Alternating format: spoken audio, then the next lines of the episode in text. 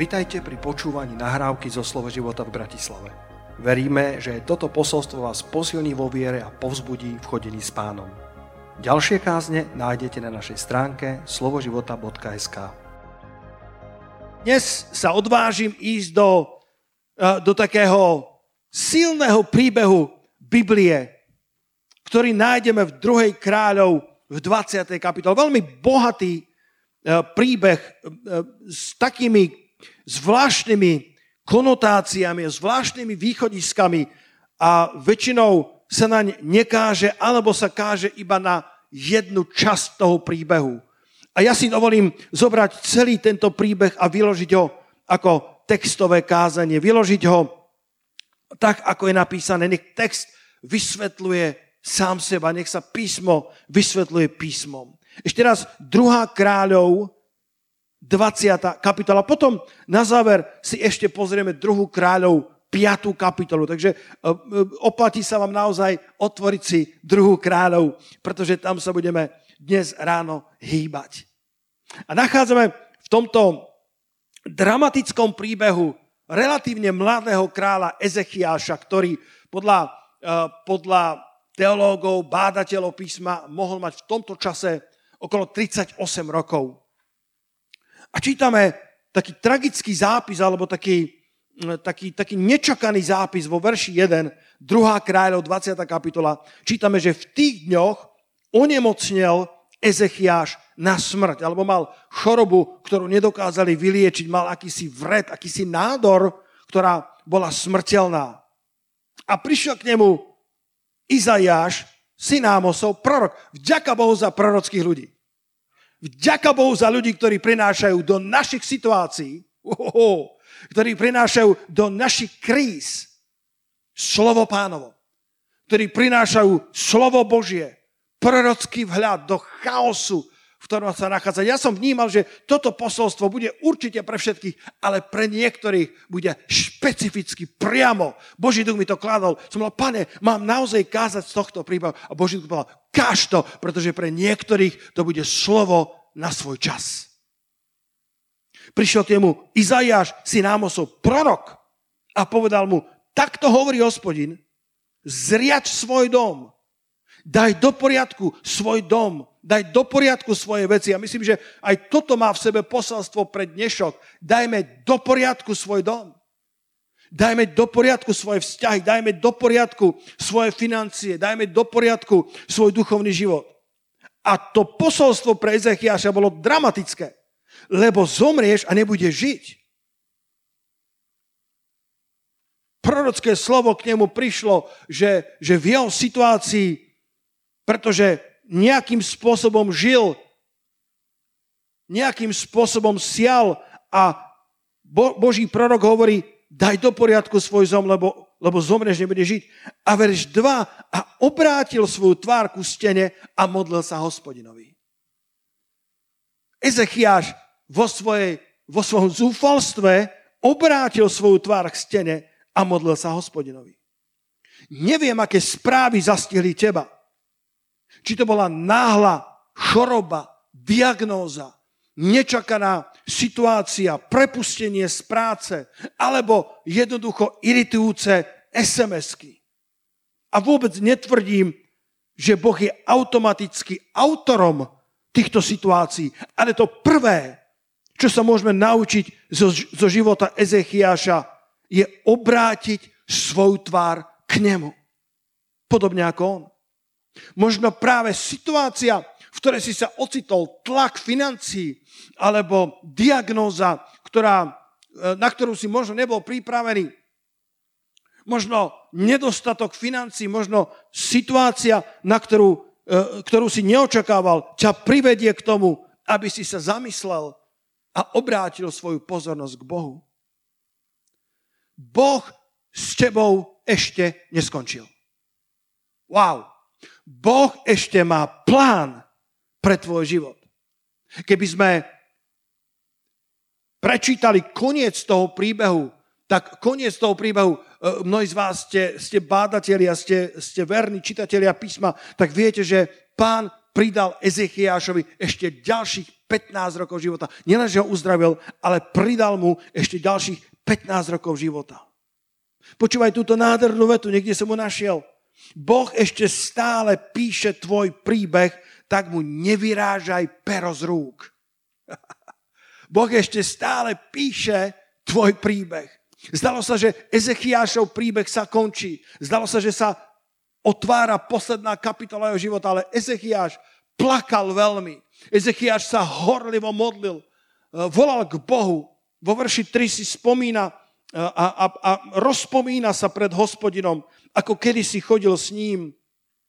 Hovorí mu, prosím o hospodine, rozpomen sa na to, že som chodil pre tebou v pravde a celým srdcom úprimným a robil som to, čo je spravodlivé v tvojich očiach.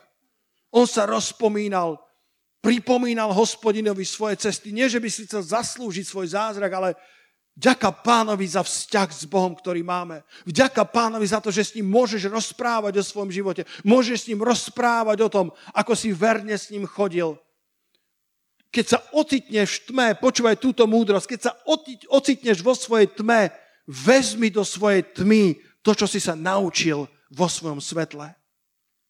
Vezmi, Ezechiáš sa vedel modliť. Ezechiáš kedy si pravdepodobne chodil blízko s pánom. Možno prišlo obdobie, kedy mu kráľovanie a všetky starosti s tým spojené vzali priority alebo pomiešali priority a zrazu sa ocitol v kríze života ocitol sa na lôžku a dokonca prorok Boží hovorí, je čas, aby si sa pripojil k svojim otcom, aby si odišiel k pánovi. Ale Ezechiaš bol mladý človek, Ezechiaš mal ešte plány, Ezechiaš ešte túžil žiť a tak obrátil svoju tvár k stene, je to taký zvláštny výraz. Čo vidíš, keď obrátiš svoju tvár k stene? Nevidíš nič. Jediné, čo môžeš uvidieť, je Boha. Jediné, čo v modlitbe môžeš uvidieť, je východisko z tvojej situácie. On sa odvrátil od tej diagnózy, aby sa obrátil celým srdcom k Bohu. Ak si sa niečo naučil vo svetle, v časoch pokoja, či to bola biblická škola, alebo dobré časy, ktoré si s pánom prežil, nože to vezmi do svojej tmy. Nože to vezmi do skúšok života. Ezechiáš si vo svojom plači, v modlitbe, v intenzívnom orodovaní pripomínal a povedal, rozpomen sa, hospodine, na mňa. Rozpomen sa na moju vernosť, ako som chodil pre tebou v pravde a celým srdcom úprimným a ako som robil to, čo je spravodlivé pre tebou. Ezechiáš sa vedel modliť.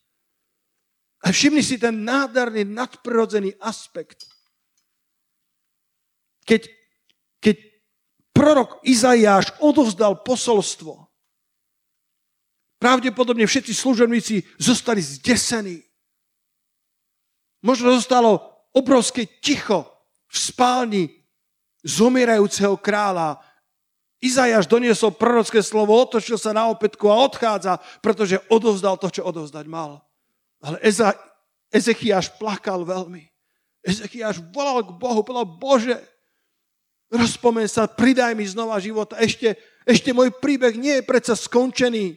Boh stále ešte píše tvoj príbeh. K niektorým z vás hovorím prorocky, Boh stále píše tvoj príbeh, tvoja kapitola zďaleka nie je posledná. Vyzerá to tak, ale dovol Bohu, aby písal ďalej. Nevyrážaj pero, nekradni pero z jeho rúk.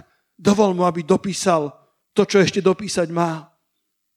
A ako sa Izajáš prorok dostal niekde do prostriedku nádvoria, možno prešiel 100 metrov v tom veľkom kráľovskom paláci. Nevedel, že Ezechiáš sa horlivo modlí. Nevedel, že Ezechiáš roztrhol svoje srdce v pokání. A Boh ho zastavil v prostred toho nádvoria. Vo verši 5 čítame, kedy Boh prehovoril k prorokovi Izajášovi a povedal, vráť sa a povedz Ezechiášovi, a počúvaj tieto slova, verím, že budú pre teba povzbudením. Počul som tvoje volanie a videl som tvoje slzy, hľa uzdravím ťa. Izajáš nevedel o ničom, ale Boh vedel. Vráť sa a povedz Ezechiášovi, vodcovi môjho ľudu, takto hovorí hospodin Boh Dávida, tvojho otca, počul som tvoju modlitbu a videl som tvoje slzy, hľa uzdravím ťa. Izajáš nevedel o kráľovej modlitbe, ale Boh ju počul veľmi zreteľne. Keby nikto nepočul tvoje volanie a nikto nevidel tvoje slzy, Boh áno, Boh počuje tvoje volanie, Boh vidí tvoje slzy a je pripravený pridať ti kvalitnú porciu života. Je pripravený dopísať tie posledné kapitoly. Všimni si, že, že, že modlitba má obrovskú moc. Modlitba naozaj prichádza k nebeskému Otcovi. Ezechiáš sa modlil a Izajáš o tom nevedel, ale Boh prehovoril k Izajášovi a povedal, navráca a povedz kráľovi, pridám ti nielenže 15 rokov života, ale vytrhnem ťa z ruky asýrského kráľa i toto mesto a budem chrániť toto mesto pre seba a pre Dávida, svojho služobníka. Boh mu pridal 15 rokov. Boh mu, boh mu pridal vyslobodenie z rúk asýrského kráľa. Boh mu pridal to, že sa stal ochrancom mesta, pretože Ezechiáš sa vedel modliť. Pretože Ezechiáš zobral do svojej tmy to, čo sa naučil, naučil vo svojom svetle.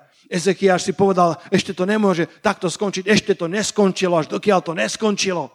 Tvoj život ešte neskončil, tvoja púť ešte neskončila, tvoja kapitola ešte nebola dopísaná, ešte môžeš volať k Bohu, obrátiť svoju tvár k stene a obrátiť sa k tomu, ktorý má moc, aby ťa vytrhol dokonca zo smrti.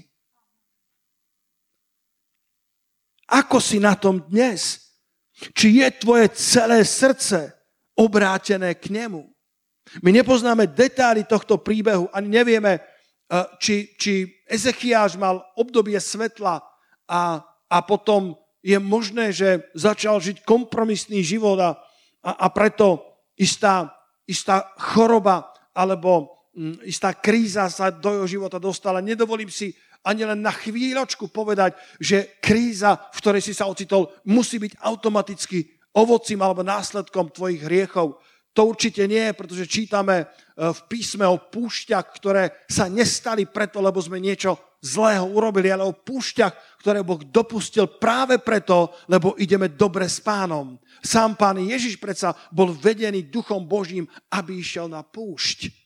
A on nezrešil, išiel tam preto, pretože Boh mal preňho novú porciu pomazania, lebo keď sa po 40 dňoch vrátil z tej púšte, tak čítame, že bol plný moci Svetého Ducha a jeho chýr sa rozšíril všade. Niekedy nás Boh vedie púšťami, nie preto, že sme niečo zlé spravili, ale preto, že niečo dobré pre nás prihotovil a chce nás voviesť do nového levelu pomazania. Pretože Ježiš bol plný ducha, ale keď sa navrátil z púšte, bol plný moci ducha. A to sa môže stať v každom jednom živote, keď pôjdeme úprimne za pánom ale zdá sa, že Ezechiáš tu mal nejakú pauzu, mal tu nejakú, nejakú medzeru, pretože sa potom v modlitbe rozpomína na časy, kedy chodil úprimne s pánom. A moja otázka je, ako si na tom dnes, možno to, čím prechádzaš, ti pomôže znova natočiť plnú pozornosť na pána.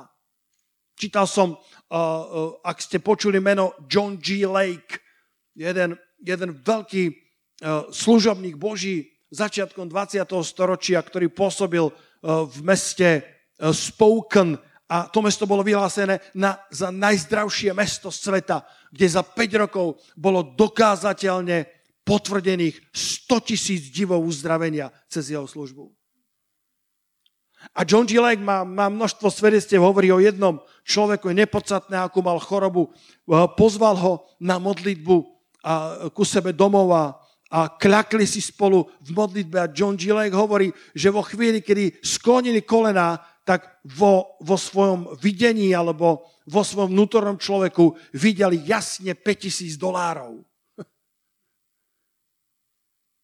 A nemohol sa zbaviť toho videnia, nemohol sa zbaviť toho obrazu.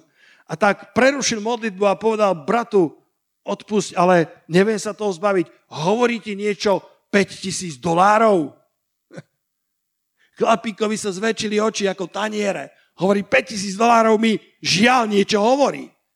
Príbeh bol taký, že, že jeho, eh, ak si to dobre pamätám, jeho brat, s ktorým mali biznis, zomrel a švagrina ho požiadala, aby dal do poriadku eh, veci v biznise smútil, smútiaca vdova a, a on to dal do poriadku akorát 5000 dolárov, ktoré patrili švagrinej, si nechal pre seba. a, a, a ten brat hovorí, 5000 dolárov mi teda hovorí veľa. John Gill hovorí, neváhaj ani chvíľu, drahý brat, lebo ak mi to pán ukázal, presnú sumu 5000 dolárov, tak zriač svoj dom, daj do poriadku svoj život. Žijeme v čase, kedy kedy sa trasie všetko, čo sa triasť môže. Daj do poriadku svoj život, drahý priateľu. A tak tento človek hneď išiel vypísať šek a poslal ho poštou tej švagrinej 5000 dolárov a ako sa vracal späť, tak jeho choroba bola preč. Ako sa vracal späť na modlitbu, hovorí, hovorí John, ja som zdravý človek. Vôbec netvrdím, že každá choroba je takto spojená s hriechom, ale niektoré veci, niektoré situácie v našom živote môžu byť spôsobené tým, že sme niečo neurobili správne a Boh hovorí, daj do poriadku svoj dom. Daj do poriadku svoj život. Ezechiáš vo svojej modlitbe začal upravovať svoje srdce a navracal sa na tie priame cesty pánové. V Markovi 11.25 alebo 26, myslím, že 25 je to. Otvor, otvorte si, ak môžete, alebo, alebo pozerajte na obrazovku Marek, áno, je to 11. kapitola, verš 25. Čítame, a keď stojíte na modlitbe, odpúšťajte. Ak máte niečo proti niekomu, aby aj váš otec, ktorý je v nebesiach, vám odpustil vaše poklesky. Keď sa idete modliť, keď sa chystáte modliť, keď stojíte na modlitbe, tak prv ako budete prosiť, prv ako budete žiadať, tak náš pán nás učí, aby sme odpúšťali, ak máme niečo proti niekomu. Aby sme dali do poriadku veci, aby tam nebolo tých 5000 dolárov, ktoré by nám bránili prijať tie Božie požehnanie, aby tam nestálo v ceste nič. Kedy si sa mi dostala do, ruka, do ruky knižka v našej knižici od môjho ocka e, o, o jednom famóznom manažerovi, ktorý sa volal Jakoka. A, a bol to manažer, ktorý vyťahol Chrysler e, z jeho, z jeho downfallu alebo z jeho úpadku, pretože Ford, Fordu sa Chrysler išiel dole vodou a on ho vyťahol z úpadku a, a, a to bol čas, kedy, e, kedy sa len zavádzali bezpečnostné pásy. Eh, dovtedy to nebolo vôbec eh, v legislatíve a, a v tom čase sa to zavádzalo a ten Jakoka, tento manažer, chcel urobiť bezpečnostné pásy tak, aby si nemohol naštartovať, až dokiaľ si nezapneš bezpečnostný pás. Chcel vymyslieť taký spôsob, aby ti nenaštartoval motor, pokiaľ si nezapneš bezpečnostný pás. Nakoniec sa to nepodarilo, eh, dnes ti len poriadne pípa celé auto, ak si nezapneš bezpečnostný pás. A ja som o tom rozmýšľal, že, že kiež by to tak v živote bolo, že dokiaľ neodpustíme zo srdca druhým, tak sa nepohneme. A v podstate to tak je. v podstate to tak je. Že sa ďalej v živote nepohneš. Možno, že sa s tým dá prežívať, ale nedá sa s tým žiť naplno. Nedá sa plnohodnotne naplňa ten Boží plán pre tvoj život. Keď stojíte na modlitbe, odpúšťajte, inak zostanete stáť a nepohnete sa ďalej. Ezechiáš sa dostal do krízy života, ale ako začal vylievať svoje srdce pred pánom, pravdepodobne sa odvalili nejaké balvany z jeho života. Pravdepodobne sa odhalili, obnažili jeho nahoty, jeho, jeho nezávislosť na Bohu, jeho ľahostajnosť voči kráľovstvu, pretože zriať svoj dom, pretože zomrieš. Akože akú silnejšiu zväz mohol dostať. A zatriaslo to ním. A ja sa dnes modlím, aby to niektorými zatriaslo na tej druhej strane tejto kamery, aby to zatriaslo tvojim životom. A povedal si, pastor, dosť bolo polovičatosti, chcem ísť za Bohom celým srdcom. Nie je to o tom, že by ťa Boh chcel vystrašiť, je to o tom, že existuje zákon sejby a žatvy. Existujú Božie princípy, ktoré keď dodržiavaš, tak, tak Božie požehnania ťa dostihnú. Ak nie, tak sa otváraš pre nebezpečné zlorečenstva a nepriateľské taktiky a úskočnosti. Niekedy sme rýchlejší obrátiť svoju tvár k Facebooku, alebo k najnovším YouTube videám, alebo pre mladých k memečkám, než k živému Bohu. Ezechiáš tu mal pri sebe jedno z najväčších prorokov histórie Izajáša. Ale Boh ho nevedel, aby sa obrátil k Izajášovi, ale aby sa obrátil k živému Bohu. V Lukášovi 21 čítame o posledných časoch a vo verši 25, 26 a 28 čítame a budú znamenia na slnku a na mesiaci a na hviezdach. A na zemi bude, počúvaj, zovrenie národov nevediacich, kam sa podieť. Ja myslím, že žijeme v takých časoch, kedy je zovretie národov nevediacich, kam sa podieť. A tu sa dokonca hovorí pravdepodobne o tsunami, ktoré, ktoré sa, sa, sa stáva v ostatných rokoch dramaticky. Kdeže to bolo? 300 tisíc ľudí zomrelo. Ktorá krajina to bola? To Indonézia? Keď bude hučať more a vlnobytie. Takže zmrtvejú ľudia od strachu a od očakávania toho, čo všetko príde na svet. A teraz posolstvo pre nás, ktorí sme veriaci. Ježiš tu hovorí k svojim učeníkom. A keď sa to začne diať, spriamte sa a pozvinite svoje hlavy, lebo sa blíži vaše vykúpenie. Je čas, církev, aby sme sa vzpriamili. Ak si pod nejakým bremenom, ak si pod nejakou ťažobou, ktorá ťa ťahá dole, jediný spôsob, ako, ako sa vzpriamiť je, že zhodíš ten batoh Apoštol Pavol radí Timoteovi, hovorí mu v 1. Timoteovi 1.19, že, že zachovaj si nielen vieru, ale aj čisté svedomie. Pretože ak si nezachováš vieru spolu s čistým svedomím, tak môžeš stroskotať čo do svojej viery. Z dvojičky budeš potrebovať vieru, dobré učenie, kvalitné vyučovanie, ale zároveň čisté svedomie. Pretože niektorí to dobré svedomie od seba odstrčili a tak stratili, stroskotali čo do viery. Ak ťa ťažia bremena, zhod ich zo seba, pretože nič nie je krajšie, ako sa ráno budiť s čistým svedomím. Aleluja. Nemôžeš mať lepší život, mohol by si mať milióny eur na bankovom účte, ale, ale lepšie, lepší stav duše, než stav duše ktorá má čisté svedomie, neexistuje.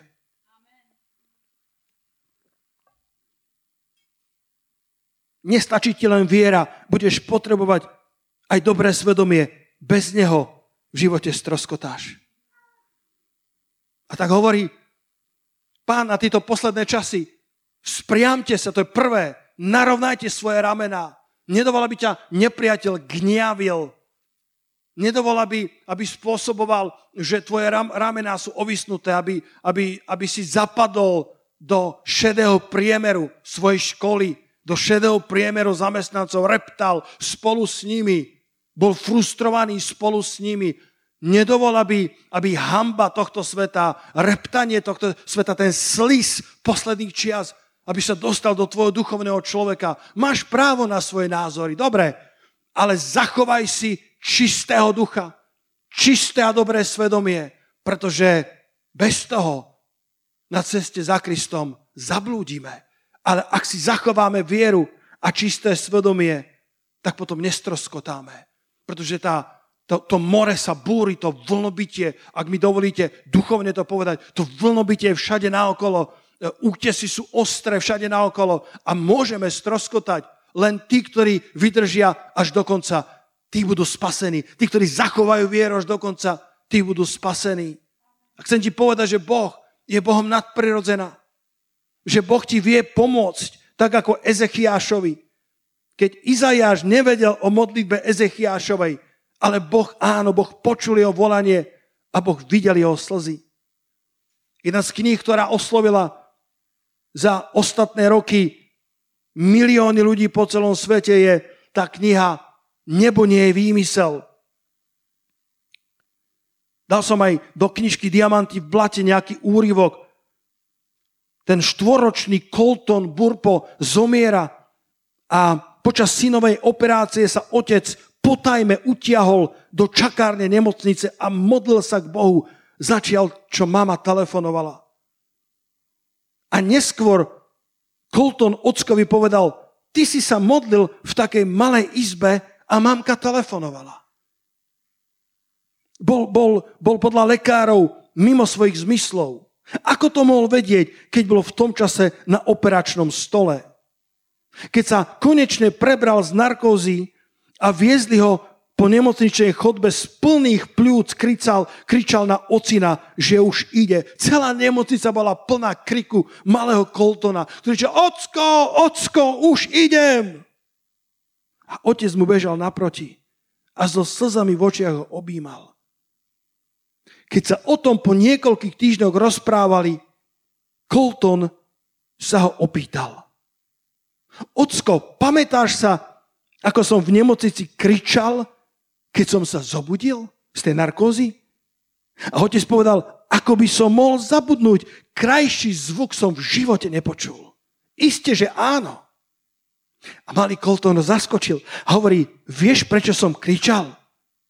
Kričal som, lebo Ježiš po mňa prišiel a povedal mi, že musím z neba odísť, pretože sa za mňa modlíš.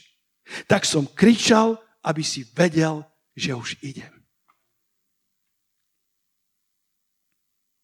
Ten otec sa modlil v čakárni, zúfalú modlitbu, pretože jeho syn odchádzal, jeho otec bol pastor. A cítil sa v tme, cítil sa ako nedostatočný modliteľný. Niekedy sa cítiš aj ty a ja, že naše modlitby nie sú dosť silné, že nie sú dosť pomazané. Divil by si sa, ako tvoje modlitby menia históriu. Divil by si sa, ako veľmi sú počúvané tam hore v nebi, pretože on sa modlil za svojho syna. A potom pán Ježiš prišiel ku Coltonovi, ktorý už bol pred nebeským trónom a povedal, Colton, v nebi nemôžeš zostať, tvoj otec nedovolí, aby si tu zostal.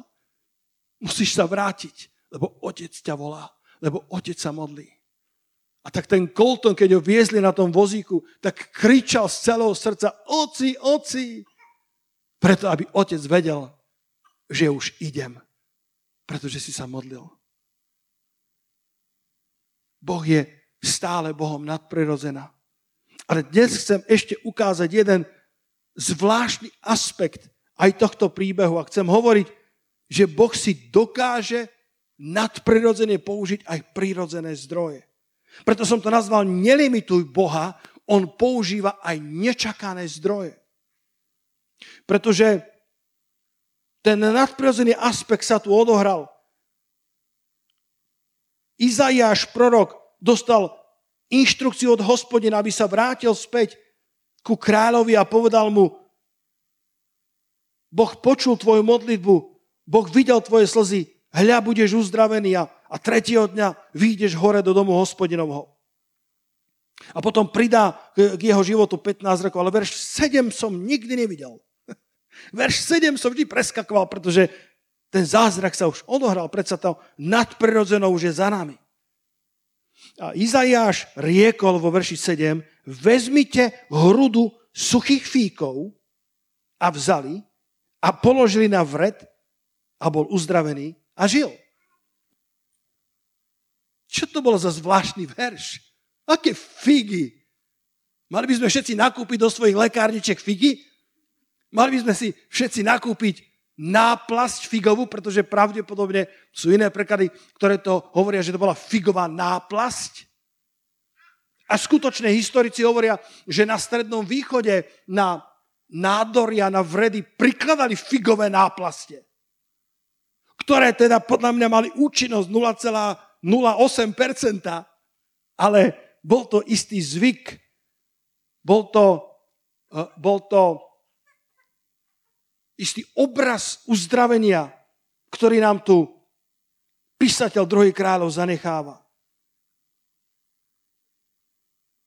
Ale podľa mňa nám tu zanecháva aj to, že Boh si vie použiť aj prirodzené zdroje na to, aby pôsobil v tvojom živote nadprirodzene. Že Boh vie použiť aj veci, ktoré by si nečakal. Boh vie, ako, ako, tá, ako tá sestra, ktorá dlhodobo bola single, to mi teraz napadá, som počul svedectvo, a, a kázala, teda bola na zhromaždení, kde bola práve kázeň o, o tom, že Boh sa o teba postará, že Boh ti nájde partnera a ona zo zhromaždenia, ktoré bolo plné povzbudenia, odchádzala so slzami v očiach. Pane, ako, ako Joyce Meyerová hovorí, že, že Boh je zvykol v prorockom slove dávať skoro vždy slovo čo skoro už bola tak z toho vyčerpaná, povedala, už mi nikdy, páne, nehovor čoskoro, lebo tvoje čoskoro môže trvať roky. Lebo Božie čoskoro a naše čoskoro môžu byť veľmi rozdielne čoskoro. A tak tá žena odchádzala z toho zhromaždenia a aby toho nebolo málo, dostala defekt. tak tak už horekoval, hovorí, Bože, takže, takže čoskoro mi dáš partnera, treba to 10 rokov, ešte o tom pastor káže a ja už pomalinky vychádzam do veku, kedy to už bude fakt ťažké, pane, a prečo si dopustil defekt? A jeden brat z cirkvi, nejaký uvádzač, zastavil a opravil jej defekt a do roka boli manželia.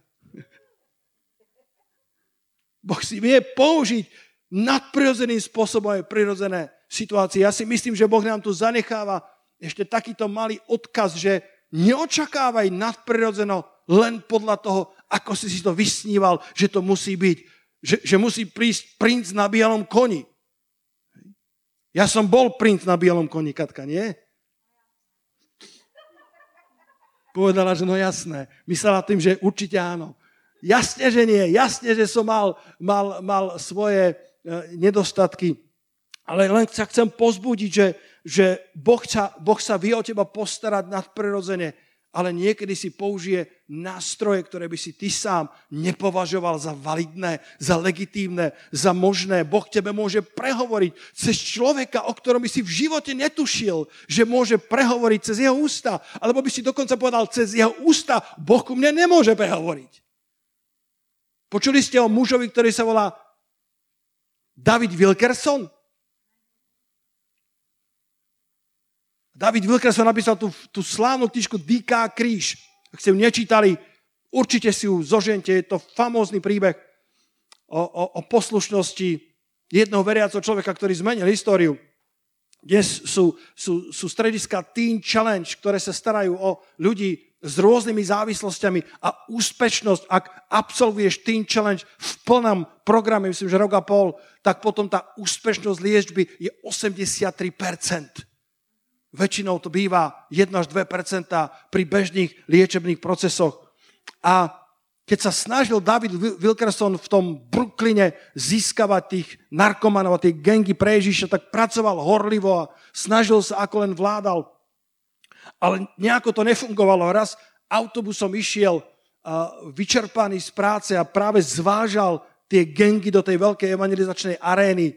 A jeden z narkomanov sa na ňo usmál a povedal, kazateľu, príliš sa snažíš. A on to prijal ako slovo od pána. Že príliš sa snaží, príliš to robí vlastnou silou, že príliš to robí len s vlastnými charizmami a nedáva priestor pánovi. A tak večer, keď bola evangelizácia, rôzne gengy sa zhromaždili. Len jeden si pamätám, Mau Mau, to bol ten gang, z ktorého pochádzal aj, aj eh, ten Nicky Cruz, jeden z tých eh, podnáčelníkov toho gengu a, a spievala tam nejaká slečna gospelovú pieseň. Tu prosto uh, úplne jej psychiku rozhodili títo, títo gangstri, títo mladíci, tínedžeri na drogách. A, a postupne začali uh, povstávať nenávisť za nenávisťou a hrozby na hrozby od týchto gangstrov. A nakoniec Wilkerson s týmto posolstvom, že, že príliš sa snažíš kazateľu, tak prišiel a povedal, a teraz urobíme zbierku na dobročinné účely. Kto z vás zoberie krabicu do svojich rúk a tento Nicky Cruz, ktorý bol najväčším odporcom, ktorý chcel zavraždiť evangelistu len pred pár týždňami alebo mesiacmi, vybehol na pódiu povedal, ja spravím zbierku. A zavolal si pár chlapíkov s dýkami, aby mu pomohli. Celá, celá aréna zahučala smiechom, pretože vedeli, že, že Wilkerson viacej tie peniaze nedostane späť. A tak Niky Cruz prechádzal tými radami a keď ľudia dávali málo, tak povytiahol dýku, dali dosť. Tá zbierka bola naozaj vysoká. A potom, keď prišiel ku koncu tej arény, tak bol pri vchode, pri exite s tou obrovskou krabicou, ktorá bola naplnená bankovkami. A celá sála sa rehotala, pretože vedela, že on s nimi újde. A Wilker som tam stál. Príliš sa snažíš, kazateľu. Povedal si, dobre, pane, Urobil som, čo som mohol. Teraz je to v tvojich rukách. Ten Niky Krus tam stál a mal utiec. Samozrejme, krásny lup mal vo svojich rukách, ale Božia moc pôsobila. A na šok celej audiencie, celej tej, tej arény Niky Krus zavedel svojim chlapom, dajme peniaze kazateľovi. A vrátili sa, dali peniaze do jeho rúk a zostalo ticho v celej aréne. A David Wilkerson kázal Krista. A stovky ľudí uverilo. A Nicky Cruz medzi prvými. Viete, Nicky Cruz dnes slúži pánovi už 60 rokov. Napísal knižku, kto z vás ste čítali? Utíkej, malý, utíkej. Run, baby, run. Kniha, ktorá zmenila môj život, keď som bol pár týždňov v pánovi, ja som čítal tú knižku znova a znova. Utíkej, malý, utíkej. Predala sa po 100 miliónoch. Predala sa v 40 jazykoch. Dokonca v niektorých krajinách je povinným čítaním na stredných školách. V Anglicku, v Novom Zélande, v Austrálii, vo Fínsku je táto knižka povinnou četbou, povinným čítaním na niektorých stredných školách. Dokonca v ostatných rokoch sa táto knižka, napriek tomu, že bola napísaná v roku 1968, znova a znova ocitá v top desiatich najpredávanejších tituloch roka vo Veľkej Británii. Totálne zmenený život, ktorý mení životy miliónov za tých 60 rokov. Boh si dokáže použiť aj prirodzené zdroje nadprirodzeným spôsobom. Podobne ako ten náman sírsky. Druhej kráľov 5.12, pamätáte? to zázračné uzdravenie námana sírskeho bohatiera, veľmoža, generála sírskej armády, veľkého, mocného muža, ktorý prichádza s veľkou pompou, s veľkou slávou, s vozmi, naloženými zlatom, striebrom, šatami. Prichádza pred proroka Elizea a prorok Elizeus ho ani len neprivítal. Prorok Elizeus k nemu poslal svojho sluhu Gehaziho a, a povedal, a povedal, aby sa ponoril do tej rieky, do tej rieky Jordána. A tu je vo verši 12. tá odozva tohto veľkého generála, či nie sú lepšie Abana a Farfar. Abana bola známa ako zlatá rieka Egypta. Abana bola nádherná rieka, mocná rieka, damašská, damašský skvost. Či nie sú lepšie Abana Farfar rieky Damašku ako všetky vody Izraelovo? Či by som sa nemohol umyť v tých, aby som bol čistý a obrátiac sa odišiel s hnevom.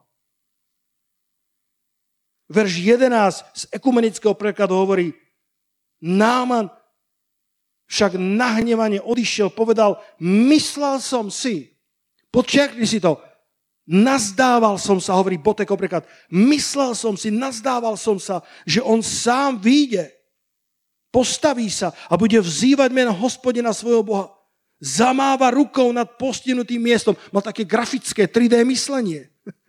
On si to všetko vysníval, že prorok ho samozrejme príde privítať. Jasne, že áno, však je to najbohatší muž, alebo druhý najbohatší v celej Syrii. A Elizeus sa ani len neunúval, preto aby možno jeho pícha dostala úder. Preto aby to nebolo o prorokovi Elizeovi, ale aby to bolo o hospodinovi, o Bohu Izraela.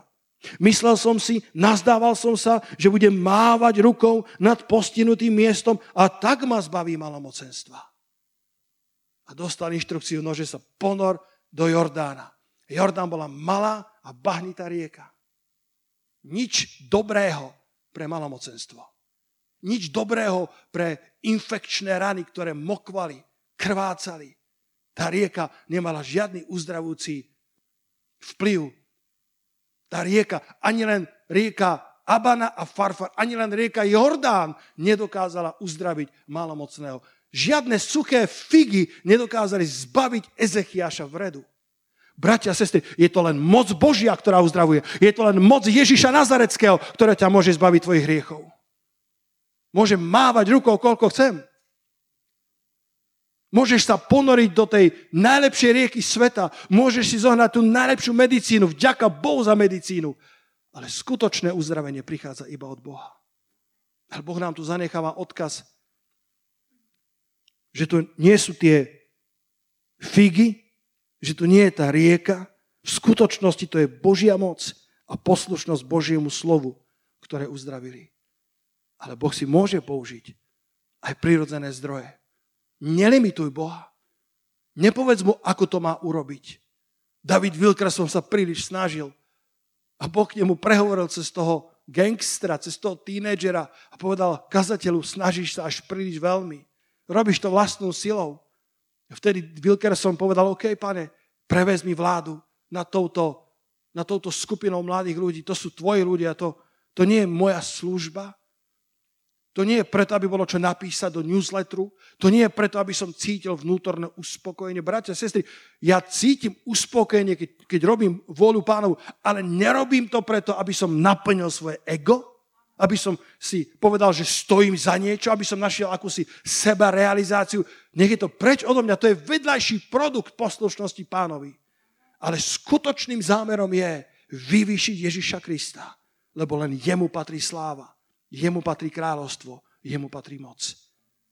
Wilkerson si to uvedomila a keď takzvané abdikoval vo svojej vlastnej síle a dovolil Bohu, aby použil zbierku, krabicu, kartónovú krabicu a Nikyho Kruza, ktorý je dnes slávnym evangelistom, ale vtedy bol divokým, neviazaným gangstrom, ktorý bol zasvetený satanovi. Ak poznáte príbeh, ktorý bol bytý a mučený od troch, štyroch rokov od svojho detstva, bol zasvetený Luciferovi svojimi rodičmi, e, e, ktorí, ktorí boli v, e, šamanizme a vo všetkých týchto veciach.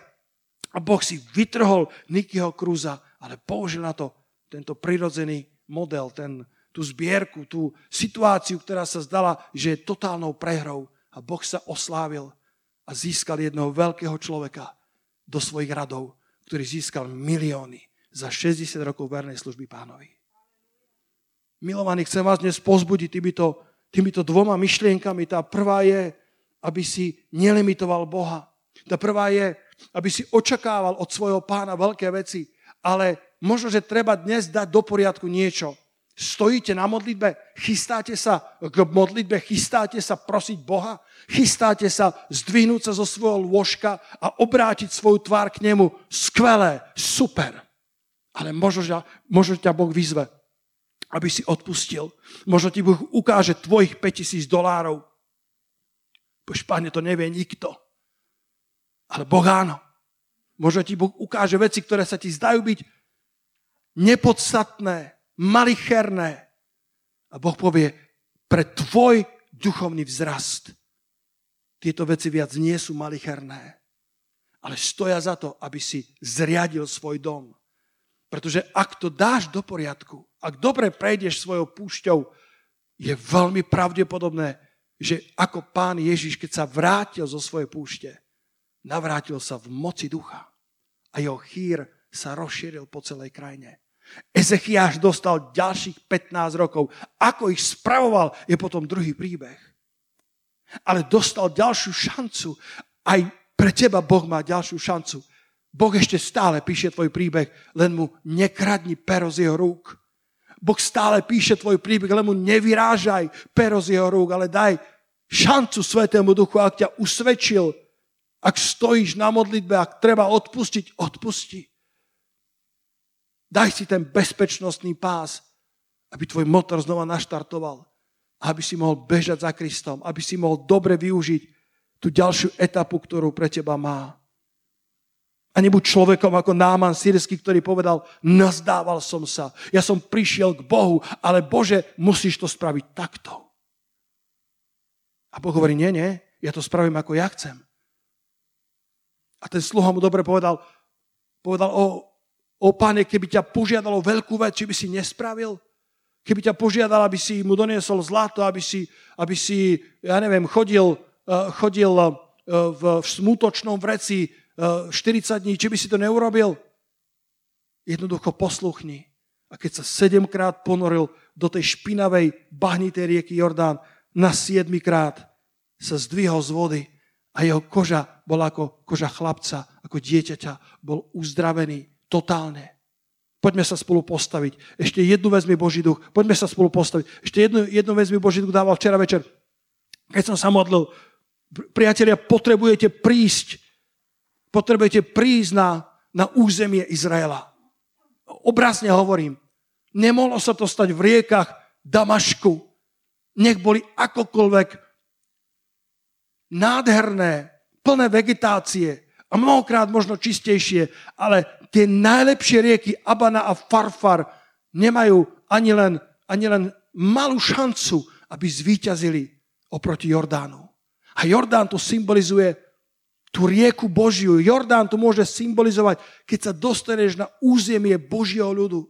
Sme v čase izolácií a sme v čase frustrácií, sme v čase e, štiplavých komentárov na sociálnych sieťach. Nenechaj nepriateľa, aby ťa naplnil jedom, aby ťa naplnil hnevom, frustráciou ako Náman sírsky, ktorý sa nahneval, pretože to nebolo podľa jeho predstav. A ja ťa dnes vediem k tomu, aby si sa otočil k Bohu celým srdcom a očakával, že On spôsobí uzdravenie tvojho vredu, ako si On uzná za vhodné. Že On si môže použiť ľudí, o ktorých by si povedal, že sú nepoužiteľní. Chváliči, poďte prosím na pódium, dobre sa mi s vami slúži. Halelúja, pane. Ďakujeme ti, Svetý Duchu, že ťa nemusíme limitovať. Že každá škatula, krabica, ktorú by sme ti vytvorili, ty z nej vyskočíš. Nie si nepredvídateľný, si Bohom zmluvy. Nie si Bohom nálad, nie si Bohom spontánnosti, si Bohom zmluvy. A predsa svoje zmluvné pravidlá dodržiavaš suverénne, tak ako ty chceš v časovom harmonograme, ktorý sa tebe páči a spôsobom, ktorý sa tebe ľúbi. Možno použiješ figové listy, možno použiješ figovú náplast, možno použiješ vody Jordána, ale v tom všetkom si to ty, pane. V tom všetkom je to tvoja dobrota, tvoja priazeň. Halelúja, poďte, hrajte. Možno sa ti zdá, že, že, že ťa Boh opustil, alebo že, že už viacej k tebe nepristupuje spravodlivo, ale Boh je, boh je dobrý Boh. Ako v príbehu Joba čítame, že koniec pánov bol veľmi dobrý, lebo, lebo pán bol veľmi dobrotivý a milostivý. Žehnám ti, aby tak ako ten posledok života Jobov, aj tvoj život bol plný dobrých vecí Božích, aby si bol nasýtený dobrými vecami Božími. Ako povedal v liste myslím, že Jakobovom je, je napísané, že vy ste koniec pánov, lebo pán je veľmi dobrotivý a veľmi milostivý. Ezechiáš bol v kríze. Ezechiáš sa dostal na pokraj života, na pokraj smrti. Jeho kapitola, jeho, jeho, jeho pero bolo vyrazené, bolo zlomené. Tá duha nepísala dobre. Ale on zmenil históriu svojho života, lebo sa modlil horlivo Bohu k Bohu, ktorý je nadprirodzený, Bohu, ktorý ťa počuje, Bohu, ktorý vidí tvoje slzy.